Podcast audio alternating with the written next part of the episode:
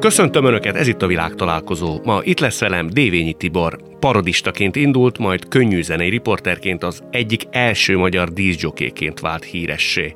A magyar televízióban olyan műsorok fűződnek a nevéhez, mint a Torpedó vagy az Elektor Kalandor.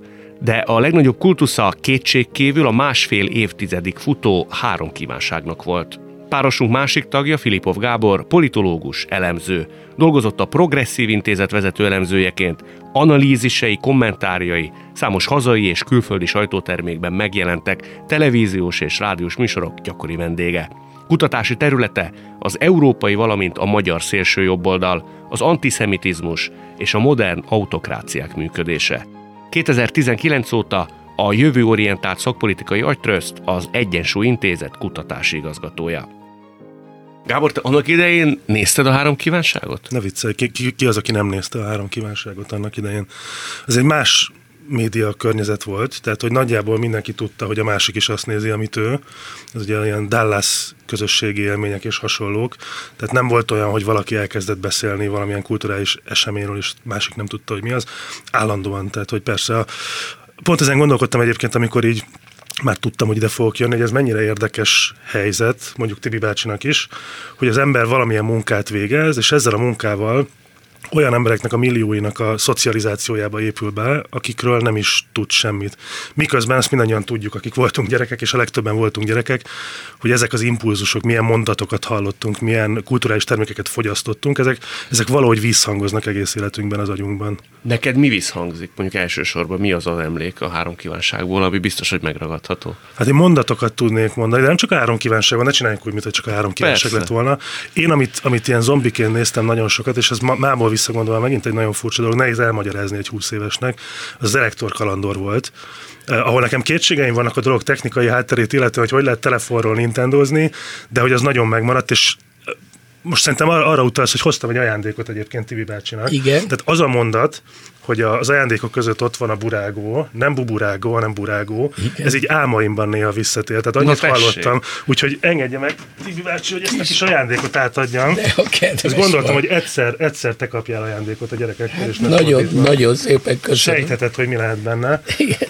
Nagyon köszönöm. Megmondom őszintén, hogy a elektorkalandor technikai része volt, hogy találkoztam egy ilyen csapattal, akik értettek ehhez. Aha. És egy olyan szerkezetet csinálta, hogy ki kellett vinni a lakásra, telefonal volt, be lehet kapcsolni, és úgy lehetett a képernyőn ezt életre kelteni, tehát a srác otthon ült az fotelba, és akkor nyomogatta jobbra-balra.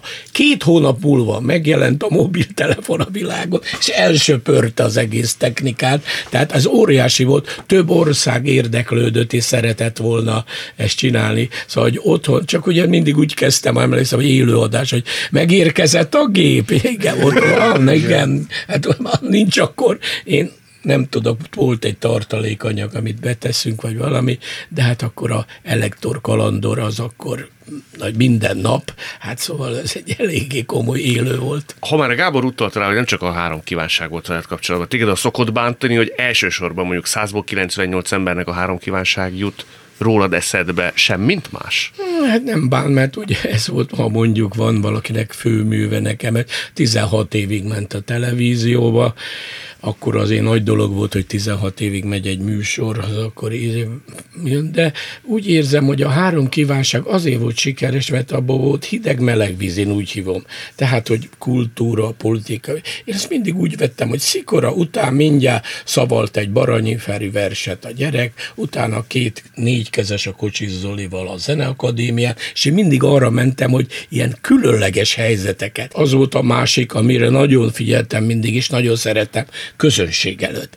Tehát kimenni pofátlanul egy ilyen koncerten, jó estét kívánok, bocsánatot kérünk, hogy egy picit hosszabb lesz a koncert, mert a három kívánság, el szeretné együtt vezényelni Lacika, a mit tudom én, ezt a szimfóniát. Már a közönség. Tudod, a színház örök törvénye, ha valami rendhagyó dolog történik, bár érdekes az embereknek. És akkor utána a vezényel, tehát komolyan mondom, úgy tapsoltak. Egyszer a, a csárdás királynőbe egy kisgyerek a terongyos életet akart elének az Oszat Marikával. Hát olyan siker volt, hogy állva tapsoltak, és a színetár volt az igazgató, akkor szóval nem lehetne minden nap ezt megcsinálni, mondta, mert tényleg egy olyan felfokozott hangulat keletkezik, amikor rendhagyó dolog, és ez olyan bold, ez a legnagyobb boldogság, hogy ez sikerült, ez sikerült elérnem. Bocsánat, lehet nekem is egy kérdés? Sőt, nem sőt, akarom elvenni a kenyeredet, de... Jó, persze, mert én érdekes, hogy tudok. rengeteg adás volt, több száz gyerek keresztül ment a kezden. Volt olyan alkalom, ami jó ötletnek tűnt kezdetben, és aztán megbántad, mert valahogy rosszul sült? Nem, inkább az, hogy nem lehetett technikailag lebonyolítani. Például óriási dolog volt, hogy egy a kisfiú a Stevie Wanderrel együtt akart zongorázni. Uh-huh. Hát két fehér zongora, minden be volt készítve, sportcsarnokban mekkora lett volna Stevie Wonder, és a kisfiú elaludt. Ó. Oh. Tehát nem tudtuk, hogy a vak embereknek is életritmisuk van, Igen. és nem tudtuk fölkelteni. Képzeld, ott állt a Stevie Wonder, ott aludt a gyereké. Hát szóval azt mondtam, ilyen helyzet nincs, ami, ami tényleg. És ez elmaradtak ezek szerint. Végig bőgtem a kocsiba, érted, három hónap szervezés volt, mindent elintéztem, hogy egy ilyen váratlan dolog. Effektíve bőgtél? Tényleg? Effektív bőgtem. Tehát hát egy ilyen szakmai kudarc ennyire ki tudod borítani? Én, én, én ki tudod borítani, mert én szívvel élek gyerekekkel, a gyerek mellett voltam, meg, meg, meg büszke voltam, hogy mindig ilyen szituációt, tehát azért két fehér zongóval a, a Stevie Wonder zongorázik egy vak kisfiúval, azért az a világban is jó poélet. Fordított esetben is meg tudtál hatódni? Tehát ha valami nagyon szépet hoztatok létre a három kívánságban? Igen, az rengeteg volt. Mindenki azt hisz a nagy dolgok, de a kis dolgok. Tehát egy kisrác azt kérte, nem evett banánt és menjünk valahol sarkad mellett volt, és akkor elmentünk reggel a délker, akkor az volt egy mini busz banánt levittünk a népboltnak, ugye, hogy ők árulják, de már reggel ötkor sorba állt a falu, képzeld el, és lementem, és ott álltak az emberek, és ott állt elől az a kisrác, és akkor megkapta az első banánt, és nézte, vette, és a tömeg így nézte, és megmondom, tetszene kapni, hoztunk eleget, mondtam, és, és próbáltam egy kicsit a népfia lenni, hogy most azért itt lesz egy kis közös akció, és a banán, ez olyan megható volt számomra, egy ilyen, hogy egy banánért majdnem összevotott az egész falu. Tehát a szép pillanatok az, azok mindig nagyon fontosak. Hát ebbe a legnagyobb volt a vakkislány, a Cserhalmi Gyurival, aki együtt szabalhatott a vakkislány, tudtuk, hogy szeret, és odajött, és ugye hát mondtuk, hogy Annikó hoztunk egy olyan vendéget, akit te nagyon szeretsz. Talált, hogy ki az. Hát nem tudom, hogy igen. És akkor megszólalt a Cserholm az jellegzetes hangán, a Szervusz Annika. És a kislány, Cserholmi György mondta, de, de, de ahogy, szóval ezek a operatőr bőgött, a Cserholmi bőgött, én bőgtem, még most is könyvbe lábad a szemem. Egy ilyen pillanatok, e, ezek érdemes élni, az ember műsort készít, igen. Gábor, te az a fajta gyerek voltál, aki mondjuk írt is volna? Tibi bácsinak, ha van valami kívánsága? Tehát eszembe nem jutott soha. Egy picit más volt szerintem akkor a, a tévét tévéhez való viszony, tehát hogy tévében szerepelni, az akkor különlegesnek számított. Ma már szerintem nem, nem az. Te nem voltál ilyen szereplős gyerek?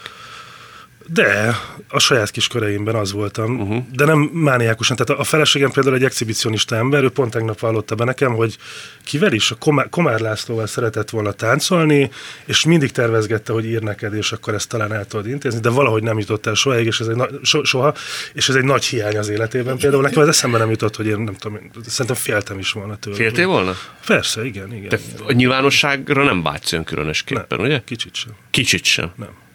Én, én amikor először elmentem egy politikai jellemző céghez, és ott felvettek, nagyon fiatal voltam még, egyetemista, akkor a, az első interjú megbeszéltük, hogy én egy dolgot semmiképpen nem szeretnék médiában menni és szerepelni. Miért nem? Ennek sok oka van. A 2000-es évek elején volt, volt a politológus hallgatók nagy részében, lehet, hogy most is van egy ilyen, ilyen felosztás, hogy van a komoly politikatudomány, és van, a, van ez a média politológia, ez, ahogy a Debrecen József mondta, a bakerit politológia, hogy bemész, mm. és akkor nulla információból aktuális eseményeket kommentálsz, ne adj Isten valamilyen pártot szolgálsz közben, és ezt úgy nagyon megvetettük. Én egy dolgot tudtam, amikor az egyetemen jelentkeztem a politológiára, hogy én biztos, hogy nem fogok médiában szerepelni. És aztán, ahogy mondani szokás, történelmileg úgy alakult, hogy hát szó szerint bele lettem erőszakolva abba, hogy néha el kell menni médiába. Már Aztán, ki által lettél bele erőszakolva? Jó, nem erőszakolva, de, de hosszas győzködések, vitatkozások árán. Ez az akkori főnökön Magyar Kornéli, a kiváló, most már pálya elhagyó politológus, aki vezette a mi cégünket, a Progresszív Intézetet, és egész egyszerűen nem volt elég ember, aki mehet médiába. Meg volt olyan, hogy valami miatt azt mondták, hogy én menjek, és ez egy hosszú háború volt, tehát sok, sok sértődés és, és harc árán végül elfogadt az ember, és aztán, ahogy idősödik az ember, egy kicsit szerintem máshogy viszonyul ehhez, tehát nem a bohóckodás részét látja feltétlenül a szereplésben, hanem azt, hogy van egy olyan társadalmi felelősségvállalás, a nyilvánosság felé közvetíteni valamit, ami, ami ezzel jár, hiába nem szereted, és csinál helyet. Tehát szombat reggel ki az az idióta, aki bejön a rádióba, és, és majomkodik a helyet, hogy otthon nem tudom én olvasna, vagy a családjával lenne. De neked minden szereplés a mai napig egy kicsit uh, megerőltetéssel jár? Tehát ki kell bújnod a bőrödből? Szerintem ez nem megerőltetés, mert hát az ember hozzászokik, ezt te tudod a legjobb, ti tudjátok a legjobban, hogy egy idő után nem érzett szereplésnek, csak egy beszélgetésnek, csak mindig lenne jobb dolga az embernek, szerintem. Mitől vonja el például a szereplés a te életedben a fókuszt? Vagy mi elől? Én viszonylag sokat dolgozom, keveset vagyok a családommal, és keveset tudok olvasni, ami nekem egy nagy fájdalom. És, és ma reggel például, szégyelt magad, az, az lett volna, hogy én az egész délelőttet átolvashattam volna. Gyerek a nagyszülőknél, asszony dolgozik, és lehetett, befejezhettem volna egy nagyon jó Mészői Miklós kisregényt, de hát itt vagyok, és veletek csinálok magamból. Hát én köszönöm a lehetőséget. Köszönjük. Tibi bácsi, te nem voltál ilyen megszeppen gyerek, ugye? Tehát te az voltál, aki állandóan hát szerepel. Én, anna, igen, én akkor kezdtem, amikor egész pici voltam, elvittek ki tudtam állni, mesélni. Tehát ezt utána a rock koncerteken is nagyon tudtam hasznosítani. Nem voltam zavarba, kitettek a színpadra, leesett a függöny, és én nyugodtan tudtam beszélni a rock koncerten is, meg akkor. És akkor kilenc évesre elvittek engem egy táborba, Parácsasvára, mint jutalom üdülés gyerek, és akkor ott meséltem a gyerekeknek minden nap két órát fejből. Te színész akartál lenni? Hát igen, ez volt az eredeti tervem, hogy színész leszek, és azért nagyon-nagyon figyeltem a színészeket, és akkor ott voltam színpadon, és ha politológiát tartunk, akkor egyszer csak revengbe jött ott a tanár, hogy itt van Rákosi elvtárs. Én nem tudtam nagyon, hogy ki az. Oda jött egy kopasz bácsi, és azt mondta, hogy kisfiam, rendesen tovább, legyél társadalmunk hasznos gyereke, nagyon szépen mesélsz. Ki az? Én nagyon jól mondtam. És akkor mindenki el volt ájulva, hogy izé. Ebből még jött egy ilyen, amikor a Kádárnak parodizáltam, akkor az már a rockvilág volt, mert a rock, rock koncerten nagyon egyszerű szerepem volt. Kimentem a színpadra, ha nem maradtok csöndben, nem játszák le a Get Note. És akkor csend volt, mert a Get Note mindenki akarta hallani. Akkor jöttek a paródiák, ugye? Tehát élvtars, kérem is moral. Egy rock koncerten.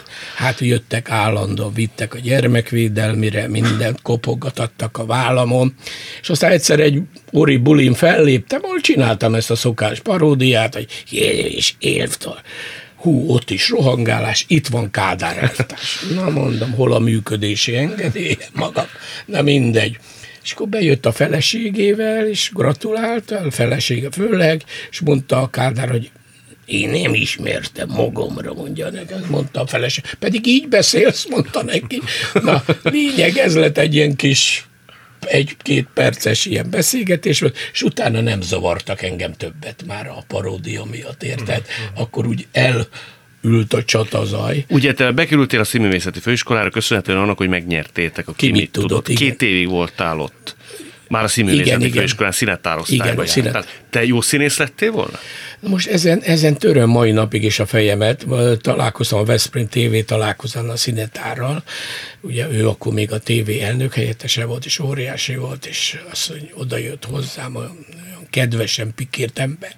Mindig mondta, na, nagy sztár vagy mi? Mondom, Miklóskám, neked köszönhetem. Mert ha mondom, nem így történik a vállásunknak, én Szolnokon Róbeó vagyok, és az nem biztos, hogy nekem akkora örömet okozott volna, mint ez. Szerinted neked ez lett volna a teteje a te pályafutásodnak? Tehát egy vidéki színházba jegyzett, időnként jegyzett hát, szerepeket nézd, is? Akkor ez volt a perspektív, ugye a, a, a színművészetek kiosztották a vidéki színházakba, akinek szerencséje volt Pesti színházhoz került, tehát itt nem tudtam, hogy nekem mi az útom és mi az irányom, és hát ebből aztán ez lett végül is, hogy, hogy színpadon maradtam, közönséget szórakoztattam, tehát minden, ami egy színésznek szükséges, azt mind megkaptam. Sőt, még a sikert is, mert hát az ember ilyenkor, ha úgy tudja, akkor, akkor, akkor úgy tudja magát hozni a színpadon.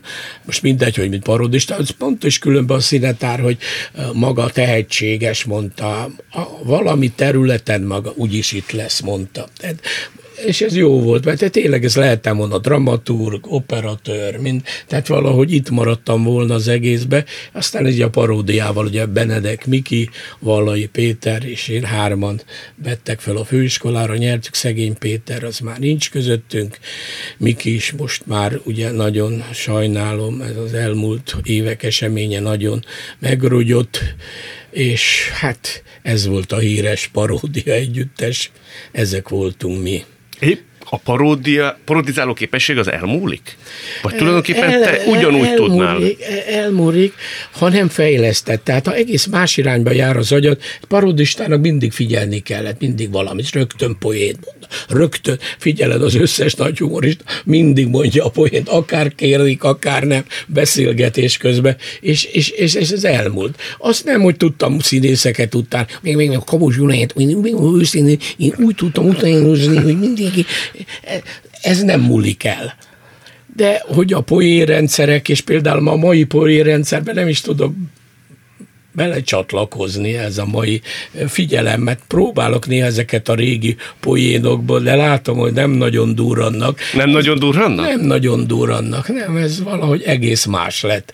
Egész más lett az egész. Azt menet közben tudja az ember, vagy hogy viszonyul ahhoz, amikor rájön arra, hogy hát ez tolba maradt. Ezek a poénok tolba maradnak, tehát azért az úgy nem lehet egy jó érzés. Nem lehet egy jó érzés, most ez volt a három éve a rádiókabaréba felkértek, a retro kabaré volt, és poénoztam, és csomó régi bevált poén nem jött be, néma csend volt. Uh. Hát, az a halál, nem? Az a nagy az halál. a halál, csak én ugye nem, akkor nem ezzel foglalkoztam, hogy parod, az ciki lett volna, ebből élek, és látom, hogy nem reagálnak. És ilyenkor te küzdöttél, mint Malaca égen, azt mondtad, hogy na még egyet ráteszek, na még egyet ráteszek, nem, na még hát, egyet? hát úgy is kivágod, de mondom neked azért el. Akkor mondjam, de a, a, a káromkodás az ma mindenhol bejön, érted? És amikor már láttam, hogy nem, jöttem, hogy olvasni kell a rádiókat Hú, mondom, a kurva anyát kettőt lapoztam, mondtam így. Hát kitört a vizé, örjöngés a nézőtéren. Persze kivágták a rádióba, de ma valahogy ez a poén, nem tudom miért, de az én időmben azért a Kellér Dezső, meg ez a vonalak, ez, ez, ez, ezek poénok voltak, tudod, hogy egy Kellér Dezső, az a 50 éves koromban kimentem Amerikába, olyan jó éreztem magam, hogy elhatároztam, hogy minden 50 évbe kimegyek. Na most ez nekem poén, ezt bárhol el tudom Igen. mondani.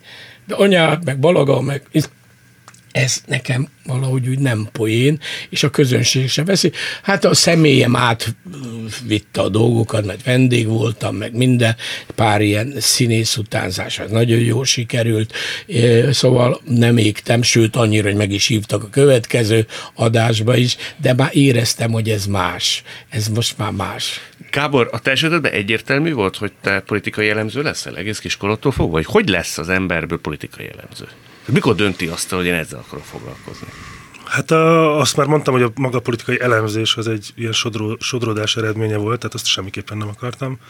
A politológia az úgy jött, hogy én egy ilyen klasszikus bölcsész családban nőttem fel, édesanyám orvos, édesapám történész, egyetemi oktató, és nekem az valahogy magától értetődő volt kisgyerekkoromtól, hogy vagy orvos leszek, vagy történelemmel fogok foglalkozni, meg hát az nálunk amúgy is egy mondás volt, hogy tisztességes ember az megtanulja a történelmet, de azt is le- lehetett látni, hogy sem az orvoslásból, sem a egyetemi pályából olyan nagyon jól megélni nem lehetett, úgyhogy nagyjából, amikor én jelentkeztem 2003-ban egyetemre, akkor ugye az utolsó három percben döntött el, egy kicsit beszélgetve a szüleimmel, hogy politológia az picit kapcsolódik a történelemhez, akkoriban volt szintén egy más médiatér, de akkoriban volt, hogy a, a la, la, Lapozó vagy Lapzá, Lapozó című műsorban a Gíró Szász András, Török Gábor, Lakner Zoltán, Debreceni József, ugye mindig megkapták kedden a szerdai, igen. Szerdai lapokat. Heti lapokat. A heti lapokat, igen, aha. és akkor elképesztően érdekes beszélgetések voltak, ugye ez egy új, új elemző generáció volt a Lengyel László, Kiri László ilyenekhez képest,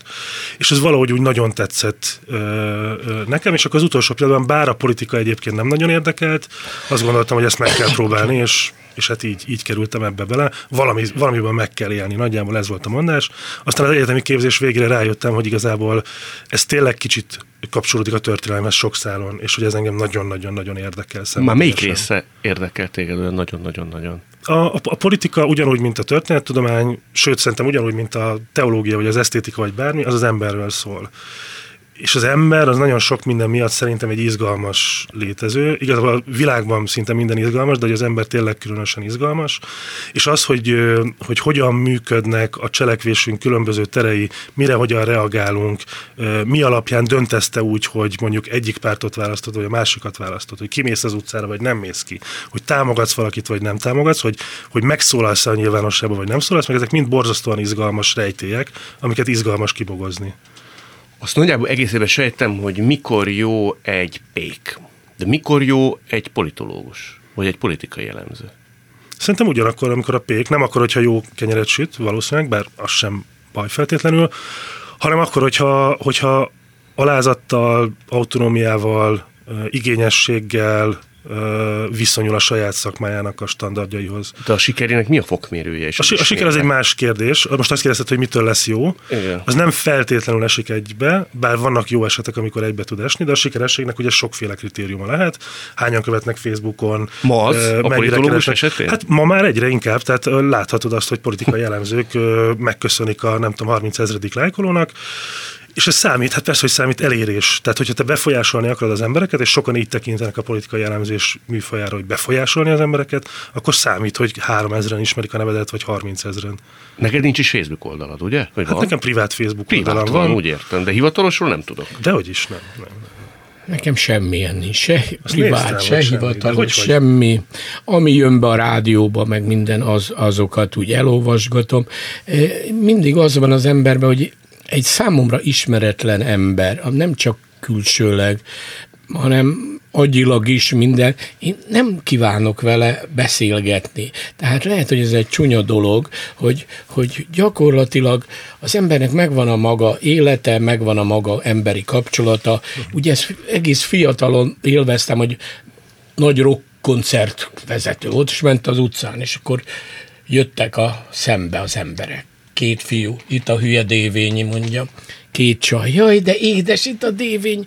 Tehát mindenki mondott, most ezt kapjam a arcomba a Facebookon, ilyenfajta megjegyzéseket, ami miatt rágódom. Te rágódsz, az a típus. Rágódó típus vagyok. Hiába mondják a nagy tévés kollégáim, hogy mi nem nézzük a műsoromat, a saját műsorát nem nézi senki, a Facebookon nem mindenki nézi. Mindenki. Nem is gondoltam volna, hogy te mind tudsz te rágódni. Mit? Mind, mind tudsz te rágódni? Hát minden bohócnak az alaptézise, hogy szeressenek. Na most, ha valaki nem szeret, akkor, akkor én attól már megijedek, hogy nem szeret engem, vagy valami. És tudom, hogy ez semmi. Hát a Besenyei Feri bácsi mondta nekem, és a TBK azt mondja, egy a lényeg, fele szeret, fele nem szeret, akkor vagy népszerű. Ha ebből valamelyik hiányzik, már nem vagy népszerű. Ez itt továbbra is a világtalálkozó Dévényi Tiborral és Filipov Gáborral. Kaptál sok elismerést, de a szakma az fanyalgott és egyszer mind, nem?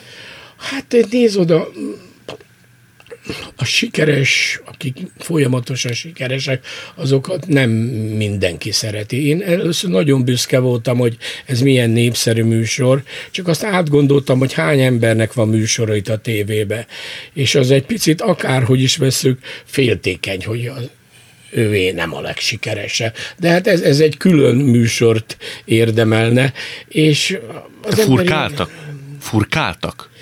Persze, csak ugye nem tudták megfúrni ezt a műsort, mert ugye ebben nem csak a konferálás volt, hanem az volt, hogy ezt meg kellett szervezni, azt ki kellett találni, hogy ez, ez így, így szervezhető le. Vagy mondja, az Zoltán Erikával táncol, azt bármelyik televízus el tudta volna intézni. De ezeket a nagy, és aztán ugye azért csak színművészeti, csak József Attila szavaló verseny, győzelem, az a lelkem, az, azért mindig tudtam olyanokat becsempészni a műsorba, műsorba, amely számomra mai napig is értékesek. Olyan nem volt, hogy hallottál egy olyan kritikát, ami rossz indulatú volt, ellenet szólt, de, de megragad benned, és azt gondoltad, hogy úristen, ebbe lehet valami? Rengeteget el is tettem a mám ezeket a kritikákat. Már ki mit tudnál kezdődött a Hegedűs László, nem a Népszabadság úgy kezdte, hogy egyáltalán érthetetlen a reneszánsz együttes kamerák elé engedése. Ezt mondta egy 18 éves gyereknek, tudod, akik most akartunk színművészeti minden, hát főhívtuk, és majdnem, hogy bocsánatot kértünk, és majd igyekszünk, és a középdönt aztán jó sikerült, és akkor ő úgy kezdte a népszabadságba, hogy akkor, hogy ugrásszerűen javult a reneszánsz paródi együttes a kritikát. Tehát... De későbbiek során, amikor már profi szakember volt. Akkor volt olyan, ami nagyon megsebzett? Vagy elgondolkodtatott? megmondom teljesen őszintén, úgy pörgött az életem, hogy annyira mélyen bántott, elolvastam, de túltettem magam, szóval annyira már nem mentem oda emberekhez, hogy jaj, miért tetszett írni, vagy nem már túlnőttem, írtak, ezt írták, aztán tovább mentünk, tehát ennyi volt ebből. Gábor, említetted az új politológus generációt a 2000-es évek elején. Szerintem az tényleg egy nagy őrségváltás volt, tehát előtérbe került egy másfajta hangütésű, fizimiskájú, szóhasználatú politológus generáció. Ti egymás közti rivalizáltok? Van ilyen? a szerepfelfogás még nagyon fontos egyébként, más szerepfelfogású generáció.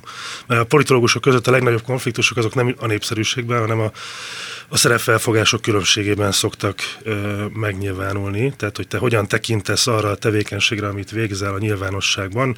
Ö, egy közösséget szolgálsz vele, a közösséget szolgál vele, hogy a kettő nem ugyanaz. Ö, ismeretterjesztésben utazol, vagy politikai befolyásolásban utazol. Mennyire teszed ki a lapjaidat, nyíltál a kártyáidat, a, a tekintetben, hogy mit csinálsz. Abban, hogy most kit hívnak többet tévébe, vagy, vagy, vagy kit publikálnak többet, szerintem abban olyan nagyon nincsen, vagy legalábbis én nem tapasztalom a rivalizálást, ezek, ezek ilyen mellékes dolgok. Biztos van, akinek ez a, ez a legfontosabb, hogy felismerjék az utcán, kapjon rajongói leveleket, én nem tudom micsoda. Én ezt kevésbé tapasztalom. A politika az egy értékterített és téttelbíró dolog. Te miben méred, vagy miben tartod számon az összehasonlítás ö, szempontjait. Tehát miben hasonlított te magad össze a számodra számottevő politológusokkal? Én nem, őszintén mondom, én nem szoktam magamat összehasonlítani más politológusokkal, mások vagyunk, meg szerintem nekem sajátosak a céljaim. A, amikor más kollégákat hasonlítok össze, akkor nekem a legfontosabb az, hogy, hogy az illető autentikus-e Nekem van egy olyan mániám, hogy egy ember hogyan él a szabadságával. A szabadság az egy izgalmas dolog, hogy te lehetsz gazember és lehetsz altruisztikus, önfeláldozó, másokért dolgozó valaki, akinek van egy hivatása. Te csináltad jól a dolgodat, és csináltad rosszul, csináltad rutinból, és készülhetsz mindenre úgy, mintha először lépnél ki a színpadra. Tehát az, hogy te mi, mihez kezdesz a szabadságoddal, szerintem egy borzasztó izgalmas, és hogy a szerintem egyszer neked adatott emberi életet, azt elpazarlod-e üveggyöngyökre, vagy pedig tényleg valamit el akarsz érni, akár úgy is, hogy tudod, hogy nem lesz végső sikered. Én, én, én ez alapján szoktam megítélni, nem csak a kollégákat, általában az embereket, hogy hogyan élnek azzal a szabadsággal, ami egy óriási felelősség, és egy kicsit riasztó felelősség. És hogy kell jól élni vele? Hát azt nem én fogom megmondani, hogy hogy kell jól élni Te vele. szerinted, a te értékrended szerint? Az én értékrendem szerint, vagy inkább a, a nem tudom, ontológiai előfeltételezéseim szerint, ez tényleg egy elég gyorsan elmúló élet, aminek szerintem a végén nincsen számadás, Nincs számadás? Szerintem nincsen. Lehet, hogy van, tehát ebben én nem fogom kimondani a végső ítéletet. Számomra arra fele mutatnak inkább az érvek, hogy nincsen, de az, hogy te ebben az életben hogyan éled meg az adott pillanatokat, és a végén hogyan tekintesz vissza rá, és nem utolsó sorban, hogy hogyan fogsz arról beszélni a gyerekeidnek, és a gyerekeid milyen kérdéseket fognak feltenni neked. Szerintem az számít, nem azért, mert a pokolban vagy a mennyben aztán ennek meg lesz a büntetés, vagy nem tudom micsoda, hanem mert most vagy itt. És nem mindegy az, hogy hogyan nézel tükörben, hogyan nézel a, a, a környezetednek a szemébe, és hogyan nézel a gyerekeidnek a szemébe. Most mennyi idős a lányod? Másfél éves múlt nemrég. És te hogy fogsz, vagy hogy mesélsz már e tekintetbe, ha szóba jön bármilyen komoly téma, vagy mi az a filozófiai örökség, amit ilyen értelemben te Egész, egész biztos, hogy nem fog filozófiai örökséget ráhagyni.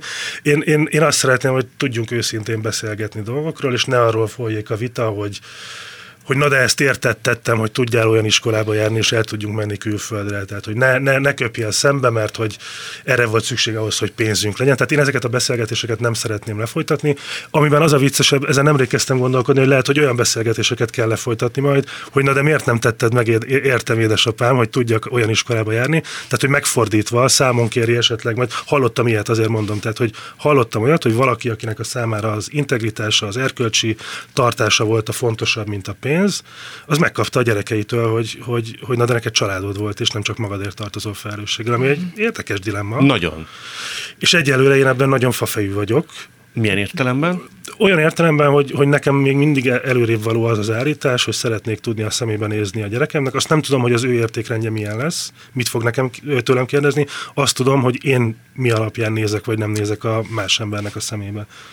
Az egyik rádióműsorban azt mondtad, vagy pontosabban nem is te mondtad, hanem a riporter, aki megismerte a te kislányodat, és azt mondta, hogy ilyen kiegyensúlyozott gyereket ő még nem látott.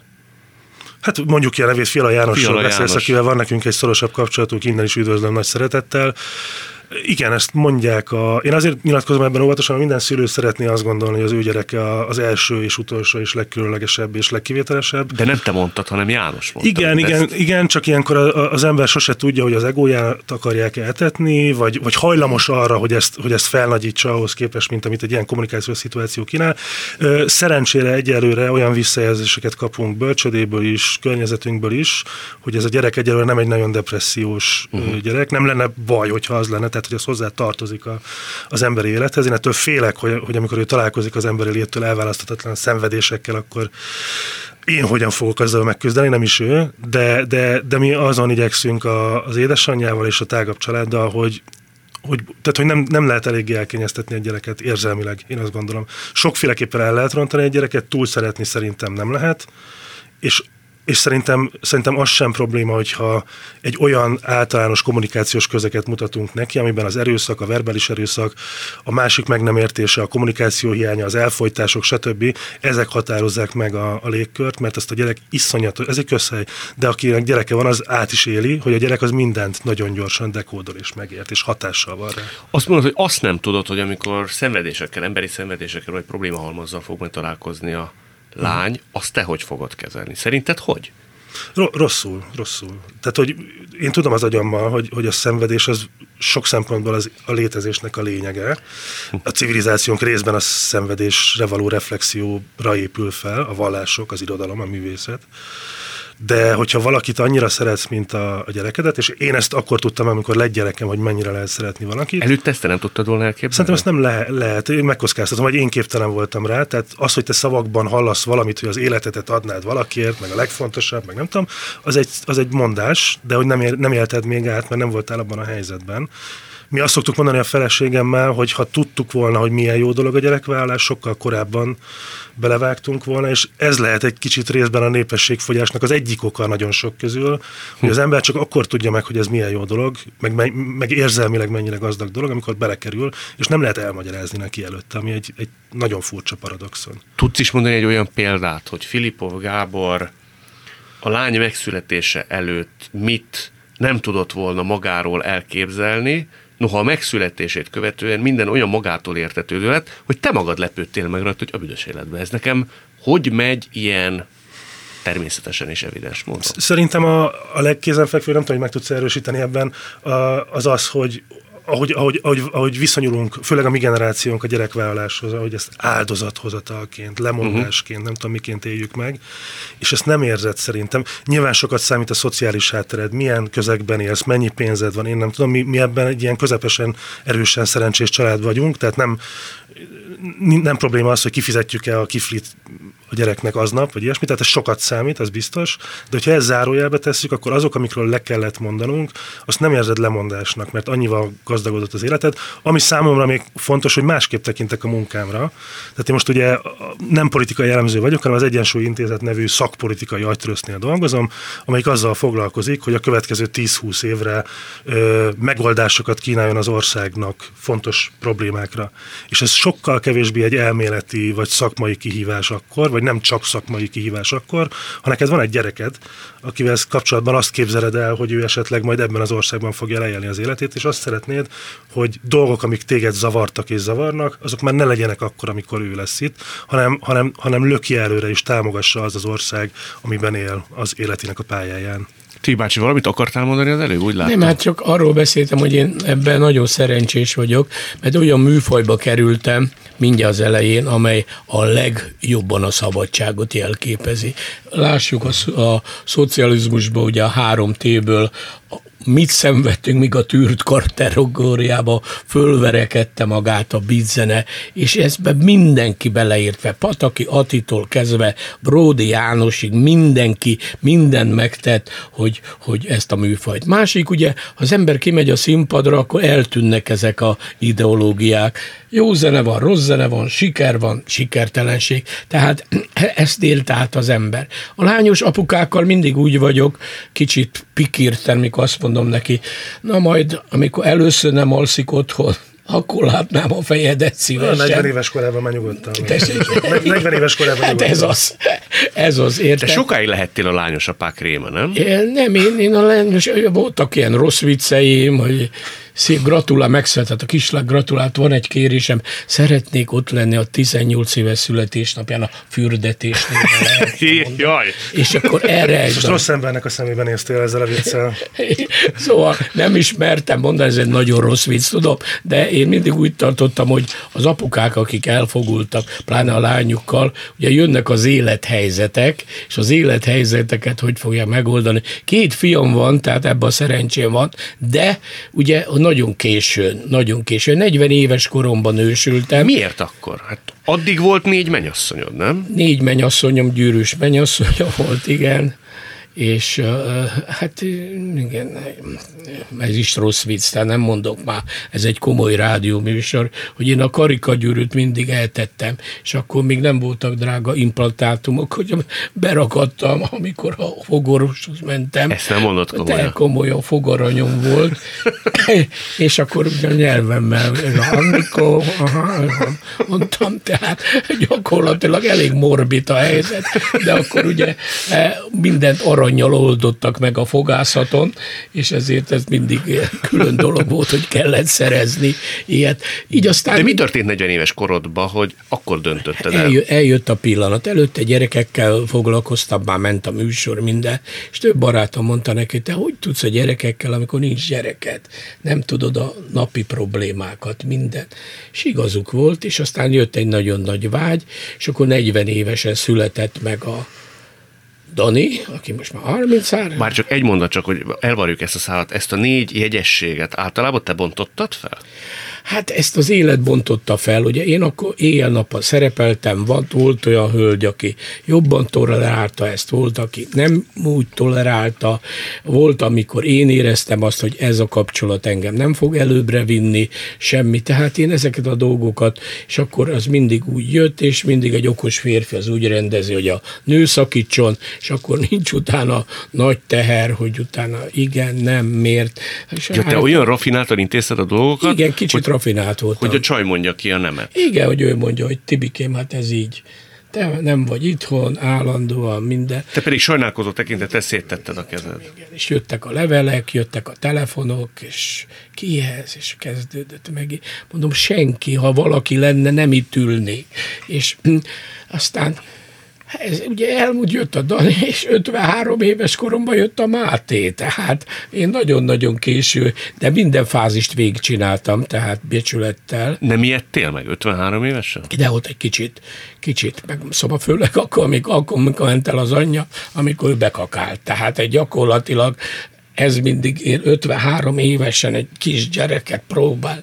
Szóval ezek a dolgok, de nagyon két frankos rác lett, tehát a Dani is, meg a Máté is nagyon szeretik egymást, és minden apa álma, hogy két fiú ennyire szeresse már az ember, a föntről néz majd a mennyországból, akkor, akkor, akkor már legalább egy pici öröme legyen, hogy a gyerekek jó vannak együtt.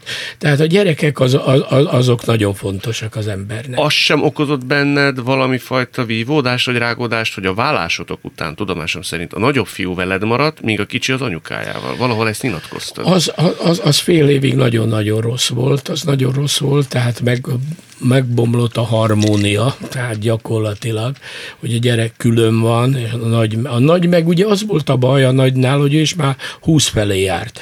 Tehát ő is utána elment. Tehát egyedül maradtam a nagy lakásba. E- ekkor, ekkor éreztem az, de hát elér minden emberi kapcsolat, nem akarok itt most nagy bölcsességet mondani nektek, elér minden emberi kapcsolat olyan szintre, hogy nem lehet már folytatni, tehát nem megy, nem megy, és nincs, is nagyon helyesen mondják, nincs harag, nincs semmi, de nem ment tovább a kapcsolat, és így aztán most nagyon jóba vagyunk mindannyian, jönnek a fiúk, minden vigyáznak, apuka, izé, de izé, vigyázzál, izé, hozzák a marcipán kockát, mert tudják, hogy szeretem. Szóval ezek azért édes dolgok és jó dolgok az ember életébe. Te Gábor, az hogy van, hogy nem titok, hogy mi azért beszéltünk már mikrofonon kívül is, hogy azt én megfigyeltem, hogy nem nagyon van olyan történés, úgy a világban, és ez lehet popkulturális, bulvár, nyilván politikai, színház, zene, amiről te ne értesülnél. Neked úgy kell elképzelni a napot, hogy 0-24-ben tulajdonképpen rajta tartod valamilyen módon a kezed a világ folyásán, tehát lett légyen irodalom, lett légyen egy trash reality, te nagyjából egészében tudod, hogy mi történik. Ezeken ne, hát ez egészen biztosan nincs így. Tehát én absz- biztos, hogy nem. Nagyon sok mindenről nem tudok, és ez, ez egyébként szokott feszélyezni. A szokott feszélyezni? Igen, igen, igen, nagyon sok. Itt volt tehát nemrég a, a Bot Miklós, aki igen. szintén nagyon kedves barátom, az egyik legokosabb ember, akit ismerek, és ő elképesztően izgalmasan tud mesélni a folklórról, a népzenéről, a népzenek kutatástról, ami Magyarországon egy ilyen közhely szinten, jelszó szintjén valamennyire tudott, de egyáltalán nem ismert dolog. És amikor őt hallgatom, akkor például ez a szorongás elkap, hogy én erről mennyire keveset tudok. De az baj, ha valamit nem tud az ember? Szerintem akkor baj, hogyha abban érzed azt, hogy abban van izgalom. Tehát csak az, az lett volna az zárása ennek a történetnek, hogy én vadul elkezdtem most az utóbbi hónapokban folklórról, népzenéről, hasonlókról olvasni, pontosan azért, mert semmit nem tudtam erről a, erről a, erről a történetről. És igen, igen, ez engem zavar, hát meg fogok halni egyszer, és, és nem akarok úgy, hogy nagyon sok érdekes dologról nem tudok, miközben tudom, hogy nem lehet minden érdekes dologról e, tudni. De, de nem, egyáltalán nem érzem úgy, hogy mindenről mindenről tudnék. Tehát te olvasol akkor bulvárlapot is, meg tényleg nézel realitiket is, ugye?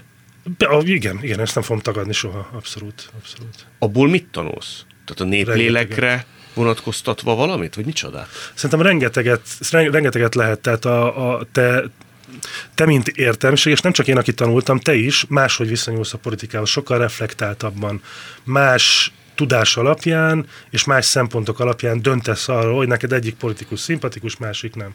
És nagyon máshogy működik eltérő élethelyzetben élő embereknek a, a, a politikai látása. És mondjuk egy realityben, nem fogom most itt terjeszteni, hogy olvasás helyett nézzenek való világot az emberek, de hogy az ember mondjuk inkább úgy, hogy ezt egy kocsmában is meg lehet tapasztalni, tehát a való életben is meg lehet tapasztalni, de egy ilyen realityben is.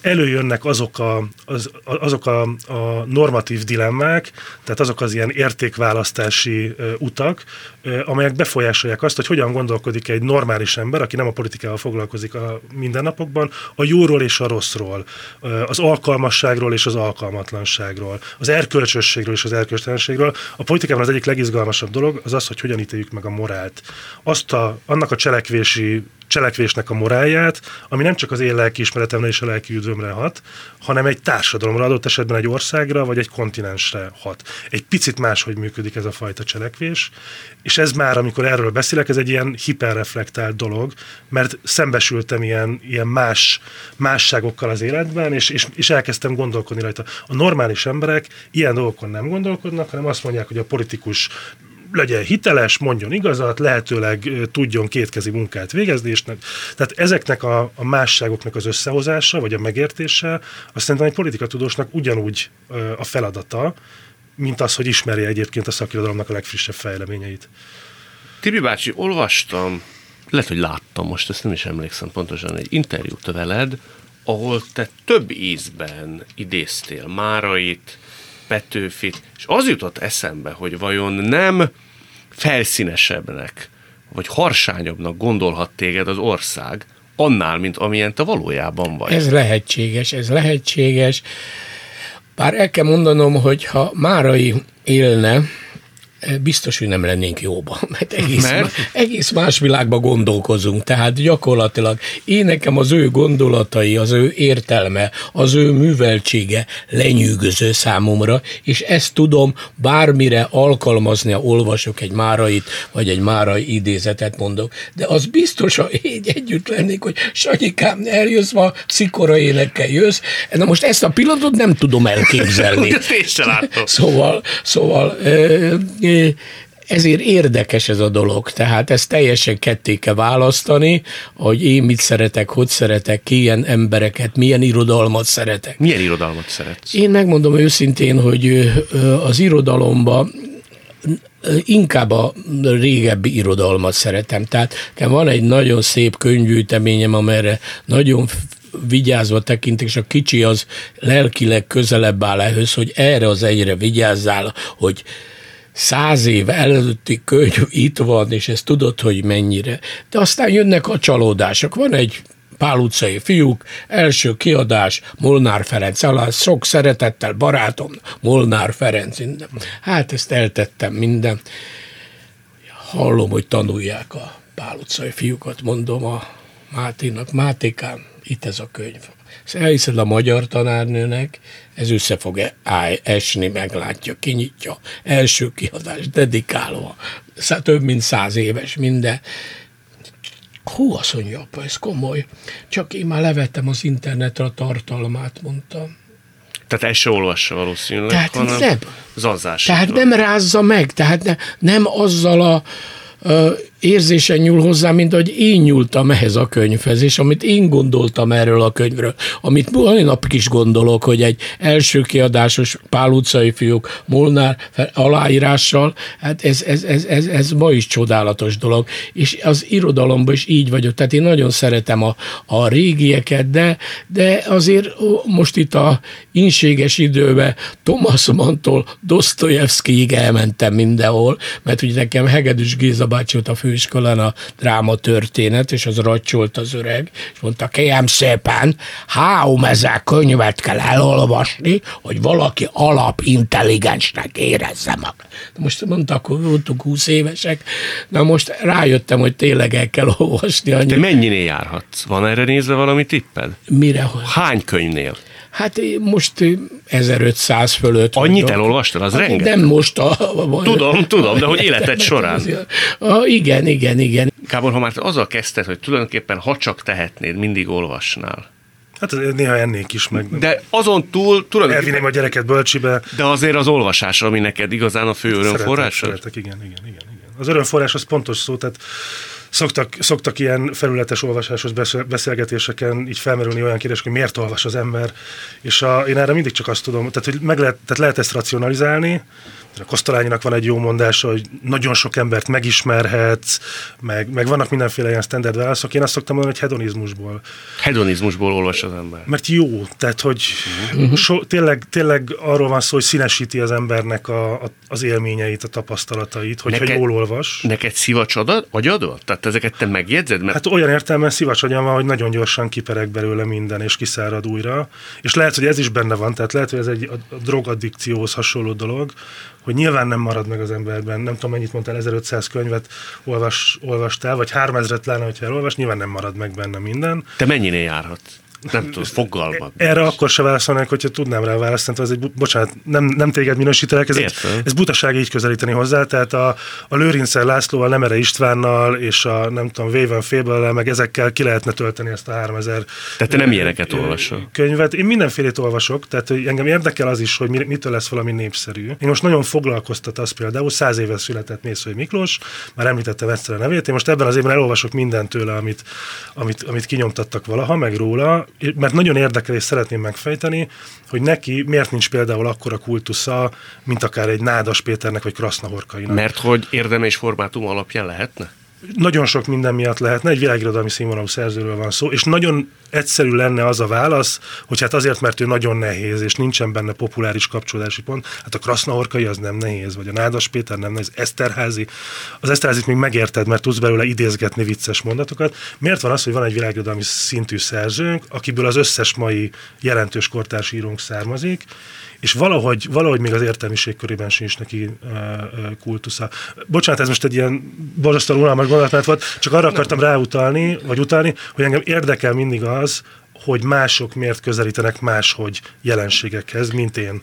De Mésző Miklós ugye ő azért fölre fordított. Tehát nem, nem, bocsánat, hogy a Mésző Dezső. Jó, a Mésző Dezső, bocsánat. Miklós, aki Hát elszóltam. Mésző Dezső, bocsánat. Igen, igen, aki szintén egy kiváló és nagyon furcsa figura. Igen, igen, igen, igen. Mert az is nagyon fontos, ha valaki olyan író, hogy más regényekbe Abszolút. belemegy, és Abszolút. lefordítja, és minden. Tehát ez nagyon fontos. Bocsánat. Tibi bácsi, neked volt egy baleseted, arról kérdezhetlek? Az a 80-as évek végén volt? 89-ben. 89-ben az pontosan hogy történt? Nem láttam ennek részleteinek nyomát hát, sehol. Ö, akkor mentünk le anyósomékhoz, Sajó keresztúra, karácsony másnapja volt, és óriási ködv, és átmentünk Kazincbarcikára, és aztán egy fiú lopott kocsival menekülés közben belénk szaladt. Mindenki szerencsésen megúszta, én kaptam egy combnyaktörést, ami elég hosszú volt, majdnem egy évig kórház, többször korrekciós műtét, nem akarták, még fiatal vagyok betenni a protézist, ez csak rá tíz évre sikerült, akkor a másik lábam ugye megsínlettem, mert arra ment a terhelés, lett kalapácsúly, azt nemrég operálták, de meg kell. Szóval elég sokat szenvedtem a végtagjaimmal, főleg a lábaimmal, és ez a baleset, hát ez is gyakorlatilag a Pataki, mivel Miskolci ott történt, ezt mindig elmondom neki, hogy ő volt az első látogató másnap. És akkor mondott egy nagyon jó dolgot, mert én akkor 200 fokon égtem, tehát akkor ment a három kívánság, ment a, a Nintendo, szóval minden reg, élő adás, a reggeli csúcs, tudod, a, a, a nap tévében, minden, szóval mentek ezek a dolgok, és azt mondta, hogy te lehet, hogy a sors azért küldte ezt, hogy állj meg egy picit. Tehát ezzel egy ágyt parancsolt neked, és most visszagondolva a dolgokra, van benne valami. Szóval van egy pont mindig az ember, nem kell egy ilyen marha nagy baleset, de mindig kell valami, ami megállítja egy picit, hogy el tudjon mélyedni, akár úgy is, hogy át tudja értékelni, elemezni az általa olvasott vagy végzett munkát. Te, ha akkor nincs ez a baleset, akkor szerinted még nagyobb fordulatszámon pörögve. Igen, igen, igen örültem a sikernek, piszkosul, és akkor mindent elkövettem, már ágyból szerveztem minden. Igen? Hát persze, feküdtem, képzétek el, Tőkés Lászlót is ott ért a baleset. És a két szobával arrébb, de hát akkor tudod, a szekusok miatt 50 őr volt minden, hm. és egy kis nyilatkoztam, és egy kisfiú írt, hogy hallottam, hogy ott tetszik felkelő református vagyok, és nagyon szeretnék a püspök ura találkozni. És akkor én elkezdtem ott járni, az most nem, hát ez nem ízi van. Mondom, beszéljünk a püspök ura, ő benne van akkor. És azt mondja, szívesen, szívesen, édes fiam. Nagyon jöjjön a kisfiú, szívesen beszélgetek vele. És hát az volt, az le is ment, és egy kórházba sántítva megcsináltam a riportot, de, de szóval ez a, ez a vadász szenvedély, ez bennem van. Ez jó szó, hogy vadász szenvedély, szerintem te nagy csibész vagy. Tehát így kihasználod ezeket a lehetőségeket. Leleménnyel, meg ilyen Rafinériák. Hát nézd oda, újságíró szakmán egy kicsit csibésznek kell lennünk mindig, mert az nem, a sült galamb nem jön be. A sült galambbe picit előre kell menni, és az már nagyon jó eredmény, a félúton találkozunk. Tehát én ezen törtem mindig a fejemet, hogy valami legyen, valami ebből mit lehet csinálni, ebből hogy lehet egy műsor csinálni, ebből igen, kis csibész is voltam. Végezetül arra gondoltam, ha már említetted azt, hogy te József Attila szallóversenyt is nyertél. Az nagyon nagyon meredek vállalás lenne, ha most azt mondanám, hogy gondold át bármelyik József Attila verset. Tudnál hát, most mondani egyet? Hát biztos, hogy nagyon meredek. Színész nyelvén, akár, mit tudom, Latinovics, József Attila, gyermekkécsettél. Gyermekkécsettél, mondjuk így el tudnék így egy verset, de ez megint akkor átmenne a paródiába. Mint hogy a paródiát se űzöm most már elég régen, azt is nagy tud, szívesen vállok. Így a versmondást is, pedig képzétek el, Radnóti Ikrek havát mondtam a színművészeti főiskolán. Nem tudná belőle csak valamit idézni? Annyira meghallgatnám, hogy Dévényi Tibor hogy szaval, már komolyan, és a, nem egy állat mögé a, a, a, a Radnut Ikrek havát mondtam, az nem vers, hanem kis novella lészlet. Úgy három nap vagyok néni. Igen, hát át kellett volna vennem. Ebbe az volt a poén, hogy ezt elmondtam a színpadon, és egy szipogás a nézőtéről. És akkor fölállt valaki, kiment, lezajlottak az események, fővettek, és kiderült, hogy Radnóti Miklós felesége, Radnóti Fanni ült a nézőtéren, aki uh-huh. franciát tanított a színművészetén, és az első órán mondta, szépen mondta Miklóst. Ez marad, a, akármi történik, ez megmarad nekem, mert ő is József Attila Radnóti két kedvenc költőm volt, és gyakorlatilag örülök, hogy sikerült. Hát akkor ami Gyarmati Fanninak megadatott, hogy hallotta Dévényi Tibor szavalni, az nekünk most ezek szerint nem fog. Én minden esetre nagyon kíváncsi lennék rá. Dévényi Tibor és Filipov Gábor, nagyon szépen köszönöm. Még ajándék is került Én is Dévényi köszönöm. Tibornak. Nagyon köszönöm. Köszönöm szépen. Világtalálkozónkat nem csak hallgathatják, de végig is nézhetik.